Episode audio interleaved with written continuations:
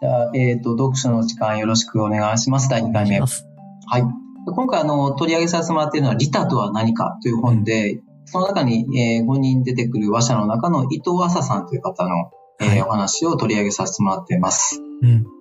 で、1回目は簡単に言うと、サマリだけお伝えする。リタっていろいろありますよ。で、合理的利他主義、効果的利他主義っていうのがあって、ただ、それぞれ伊藤浅さん、その話者的には、ちょっと本当の利他じゃないんじゃないか、違うんじゃないか、ということで1回目終わらせてもらいました。はい、納得です。で、えー、今日の2回目は、じゃあ伊藤浅さん考える利他とは何ぞやっていうところを、えっと、2つのパートに分けて、えー、お話ししていきたいなと思います。非常に楽しみにしておりました。じゃあぜひ、あの、星野さんも利他のえー、専門家として、そうですね。あの、えー、知見を、はい、コメントいただけると、非常にありがたいなと、はい、歩くリタと言われておりますから、ありがとうございます。書いておいた方がいいですね、ホームページに。歩くリタ。星野リタっていう名前ですかね。どうも。いいんじゃないですか、リタ界隈では。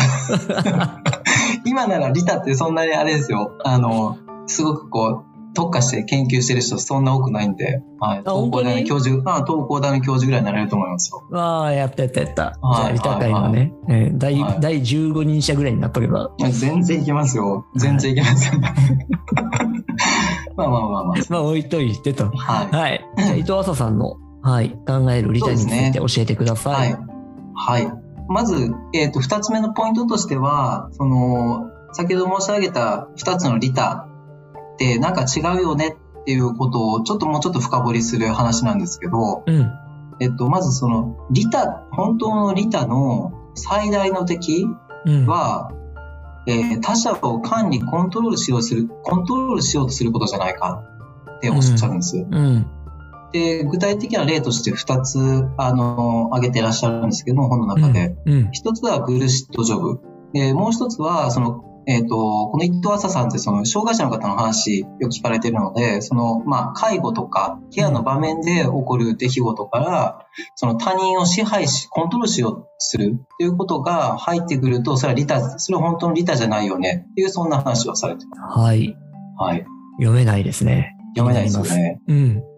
で、一つ目のその、ブルシットジョブの話は、まあ、最近よくちょっと出てくるんですけど、うんうん、まあ、ブーストジョブってまあ無意味で不必要で有害な仕事、けれども意味があるように振る舞わなければならない、そんな状況、仕事のことなんですけど、はい、その根底には数値化したいっていう思いと、うん、管理したいっていう欲望があるっていうふうに書かれ、言われてるんですよ。うんうん、数値化と管理。さっきのあの、えっと、1回目でお話しした、えっと、効果的利他主義ってまさにそれですよね。数値化、管理する。うん、まあ、仕事の場面だと、会社で働いている、まあ、会社以外で働いているそうだと思いますけど、なんだかんだやっぱり数値で管理されると思うんですよ。はい。多くのことが。はい。うん、まあ、僕自身もやると思いますし。うん。で、そうすると、まあ、管まあ、数値で可視化して管理することももちろん大事だと思うんですけど、それが目的になっちゃうと、あの、働いてる人がどんな人なのかなとか、うん、どんな思いで働いてるんだろうとか、じゃあその人が、えっと、どういった仕事、内容の仕事をしてるのかなっていうことをこう見なくなると思うんですよね。はい。で、まあ数字だけはこう一人歩きしていく。ちょっとうまく説明できてるからちょっと若干不安になってきたんですけど、あの、はい。その利他的な、あまあ、伊藤浅さん考える利他っていうものがあるとしたら、それのこう、反対にあるものとしてブルシットジョブがあって、ブルシットジョブっていうのは今世の中をかなりこう、設計というか、ま、蔓延しているはいはいことなんで、それが一つ敵、まあ、あの、なんだろうな、我々にとってこう、あの、意識しなきゃいけない敵なのじゃないかと。いう、ちょっとすみません、切れ味が悪い終わり方をしてるんですけど。うんうんうんうん。いや、でもそこのね、言わんとしてるブルシットジョブの弊害。はいはい。えー、その大元にある数値管理主義みたいなことの弊害っていうのはよくわかります。はいだからそういうことに我々が慣れてしまっているので、うん、そもそも利他っていうものからどんどん離れている。本来の利っていうことなんじゃないかなと思うんですよね。どんどんこう。はい。特にその効果的利他主義に対しての、あの、アンチテーゼなのかな、あそうですね、イメージとしては。はい、うんうんうん、OK、賛成。はい。はい、まあ、それが良しとされてるんで、今やっぱり、うんうん、こう管理、数値っていうのが。ね。はい。そういう論理でね、なんか言ってくるやつがよくいるけど、クソがあって心の中で思いながら聞いてますよ。まあなりますよね。うん。なそれなのかみたいな。そこに利他はないですよね、多分。多分ね。数値とか、はい、数値とか自分が、えっ、ー、と、誰かをコントロールしたいっていう思いがすごく強くなってくるので、自分が気持ちいいとか。うん、うん。説得しやすいんだよね、数値はね。そうですね。うん。そうですね。わかる。こう文章とか書いててもね。あ、文章。はいはいはい。ああ、そうか、フリーランスでもね。あ、文章でありますあの、コピーライターとかすると、数値はやっぱよく使うよね。ああ。説得しやすい。うんうん。例えば、えー、例えば、給料55万とかって言ったら強いじゃん。うんうんうん、で、給料たっぷりですっていうよりも、給料55万ですって言った方が強いじゃん。まあ確かにそうですね。うん、はいはい、そういう話とかっていうのをよく使うね。うん、なるほど、なるほど。うん。そうですよね。確かに。まあ、全くね、意味がないわけじゃないと思うんですけど。うん。そう、重視しすぎると怖いよねっていうところだね。そうですね。それって見落とす部分をね、えー、いろいろと含んでるので。うん。そうですね。うん。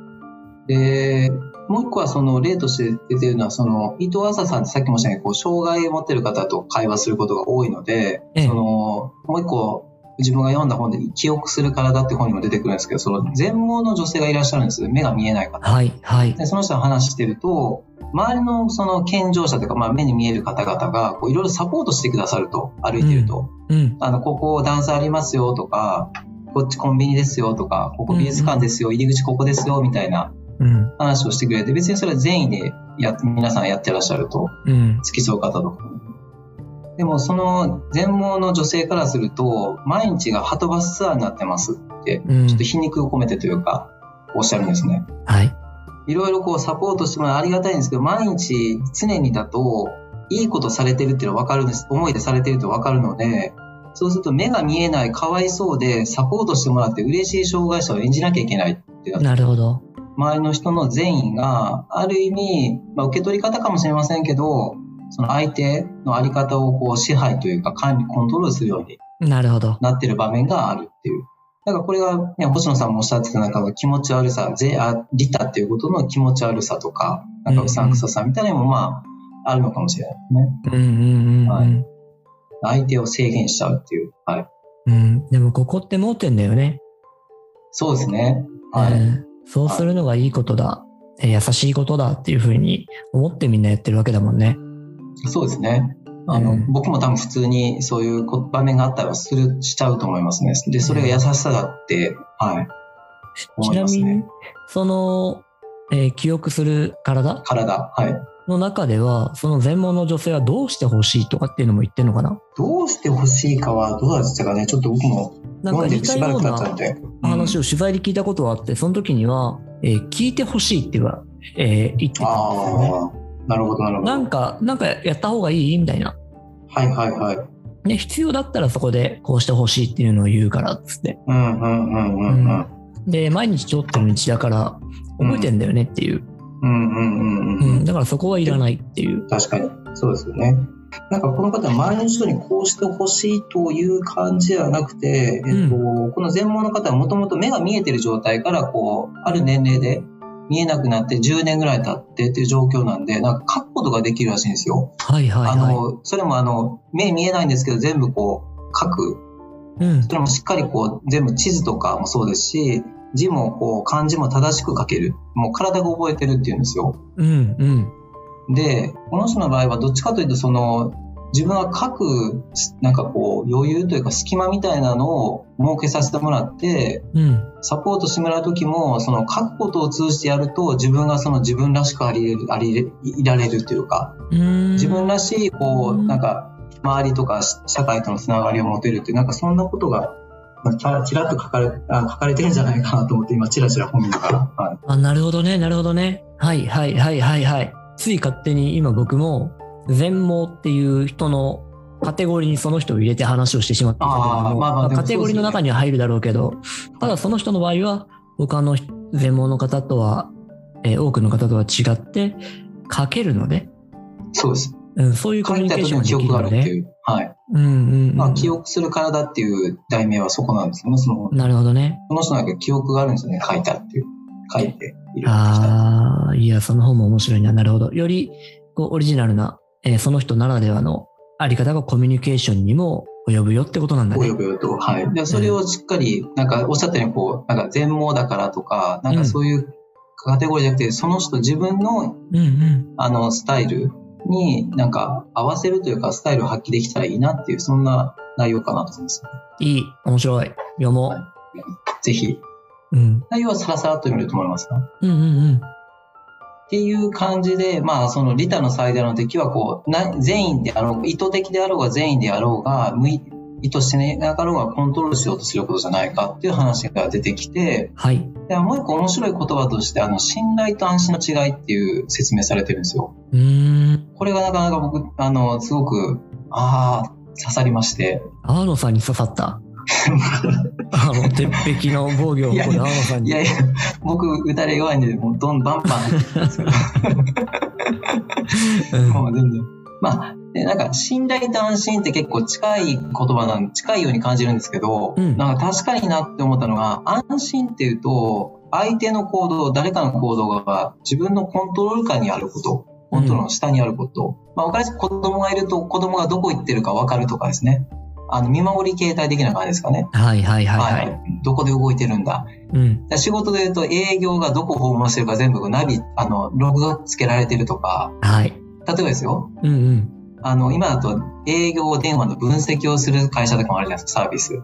良かったね、悪かったね、みたいな。うんうんうん、はいはい。これもそんな感じですね。全部企業と経営者側がこう管理したいっていう感じ、コントロールしたいっていう、はい、思いがめちゃめちゃ溢れてるサービスですかね。そっか、それは安心か。安心。うんうん。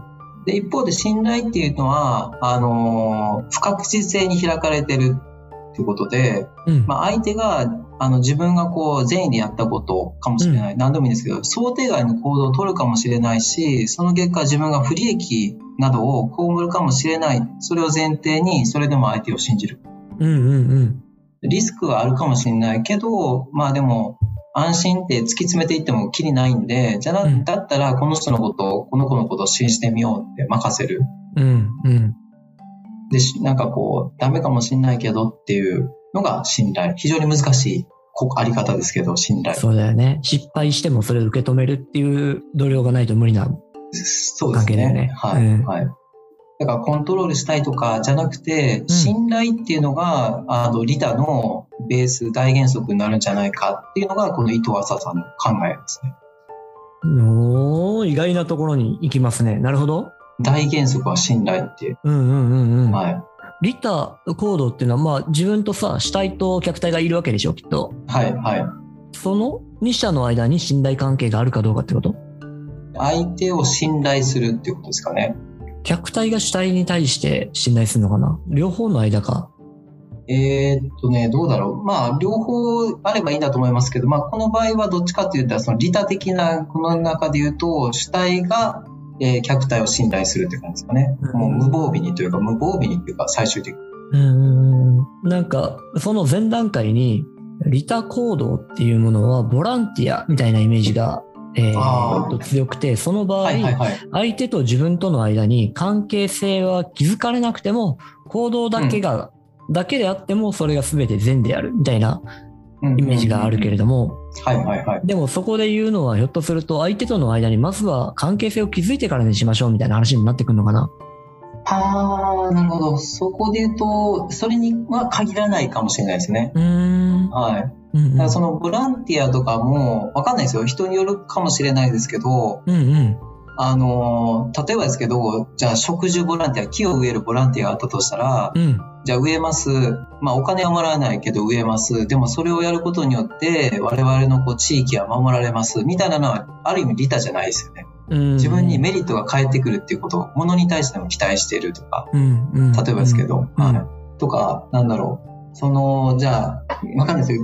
木を植えて、山さん、周りの住んでる人たちが喜ぶんじゃないかって思う、思うのは勝手なんですけど、うん、えー、それを喜ばれる感謝の声を集めようとか、なんかそんなことしちゃうともうそれは利他じゃないっていう。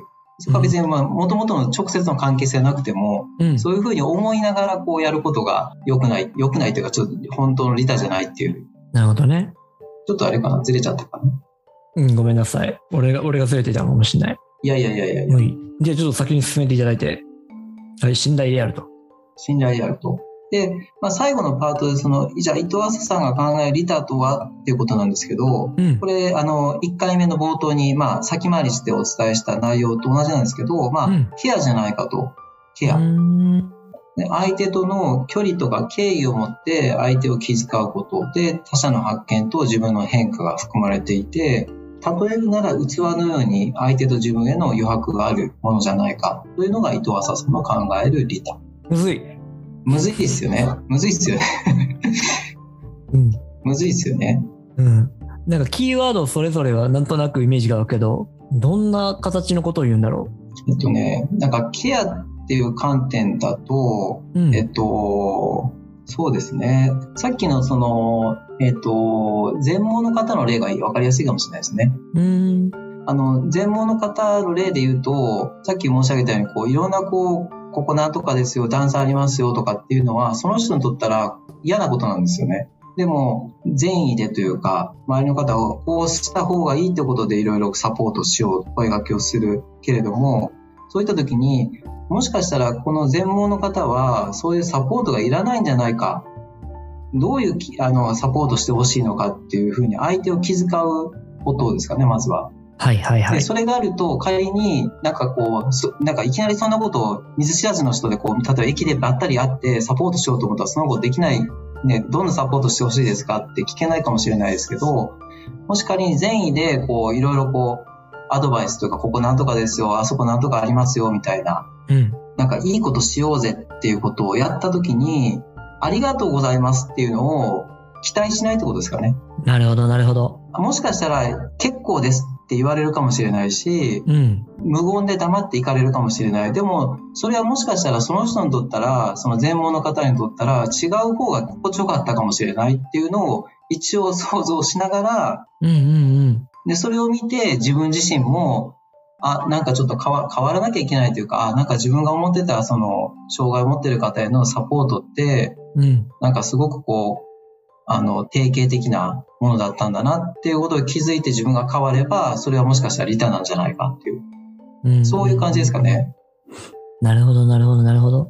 なんとなくわかりました。ありがとうございます。なんとなくですね。うん。いや、なんかね、ごめん。本当にはっきり分かったかどうかちょっと自分でも確信が持ててないんだけど、自分の中にもなんか近い知見があって、はいはいはい。で、それと照らし合わせて理解しちゃってるから、あの、あぜひそれをちょっと。本当に伊藤さんが言おうとしたことなのかは分かんないっていう感じなんだけど。いやいや、あの、あくまでこれも、あの、変な話、伊藤さんの、伊藤浅さんが考える利他っていうのは一つの考え方、うん、この人の考え方なんで、うんうんうん、正解ではないと思うんで。ちなみに、その星野さんの近いっていう、なんか、はどんな感じですか？はい。これがね、結構自分の中で戒めとして持ってる、この性格的な傾向に対してのブレーキなんだけど、はいはい。えっ、ー、と、詳しい内容は第3回で。引っ張るな。引っ張ってみました。引っ張りますね。引っ張りますね。なるほど。はい、はい。でちなみに、えっ、ー、と、第2回で話したかったことは、大体そうですね。はい。一旦は、そうですね。はい。そうですね。ちょっと歯切れが悪くて、申し訳ないんですけど。いえいえ、楽しい楽しい。はい、はい、えー、最後のキーワードだけもう一回教えて。えー、伊藤浅さんが言ってたリタに対して、えー、相手との距離があり、えー、距離と敬意ですよね。距離と敬意があり。敬意を持って相手を気遣うこと。うんうんうんうん、で、他者の発見。うんうん。全盲の方でもいろんなこう、なんかその人によって違うんだなとかっていう発見をして、うん、さらに自分の変化が含まれているもの、まあ、自分もそれを見て気づくとか、まあ、要するになんかやっぱり開かれてるって感じですかね。オープンというか。そうだね。こっちもね。あこっちも。こっちも開かれてる、はい、オッケーオッケーオッケー。なるほど。よくわかりました。最後、まあ、まあ、例えとして器みたいなもんじゃないかっていうそれがわかんないんだよね。どういうことなんだろう。あ、うん、なんかその器、要するにこう、あの、余白があって、自分も変われるし、相手も、なんかこう、相手に対する見方も、こう余白というか、いろいろ、あの、なんか動ける、なんか変化する、なんつうかね、こう、隙間があるって感じですかね。蓋がないってこと？蓋がない、蓋もないんだと思いますし、なんかこう、うん、えー、大きな大皿みたいなもの考えてもらっていいですかね、こう、ちょっと。大きな、はいはいはい。そこに自分とか他者みたいなのがいたとしたら、えー、なんだろう、ギチギチのなんかこのえー、何しか、何々しか入らない器じゃなくて、こう、ちょっと広い器っていう、そんなイメージですかね。なるほど、なるほど、なるほど。はいはいはいはいはいはい。いや、すみません。言葉が説明させてしまって。いえいえ、全然言葉が足りずで。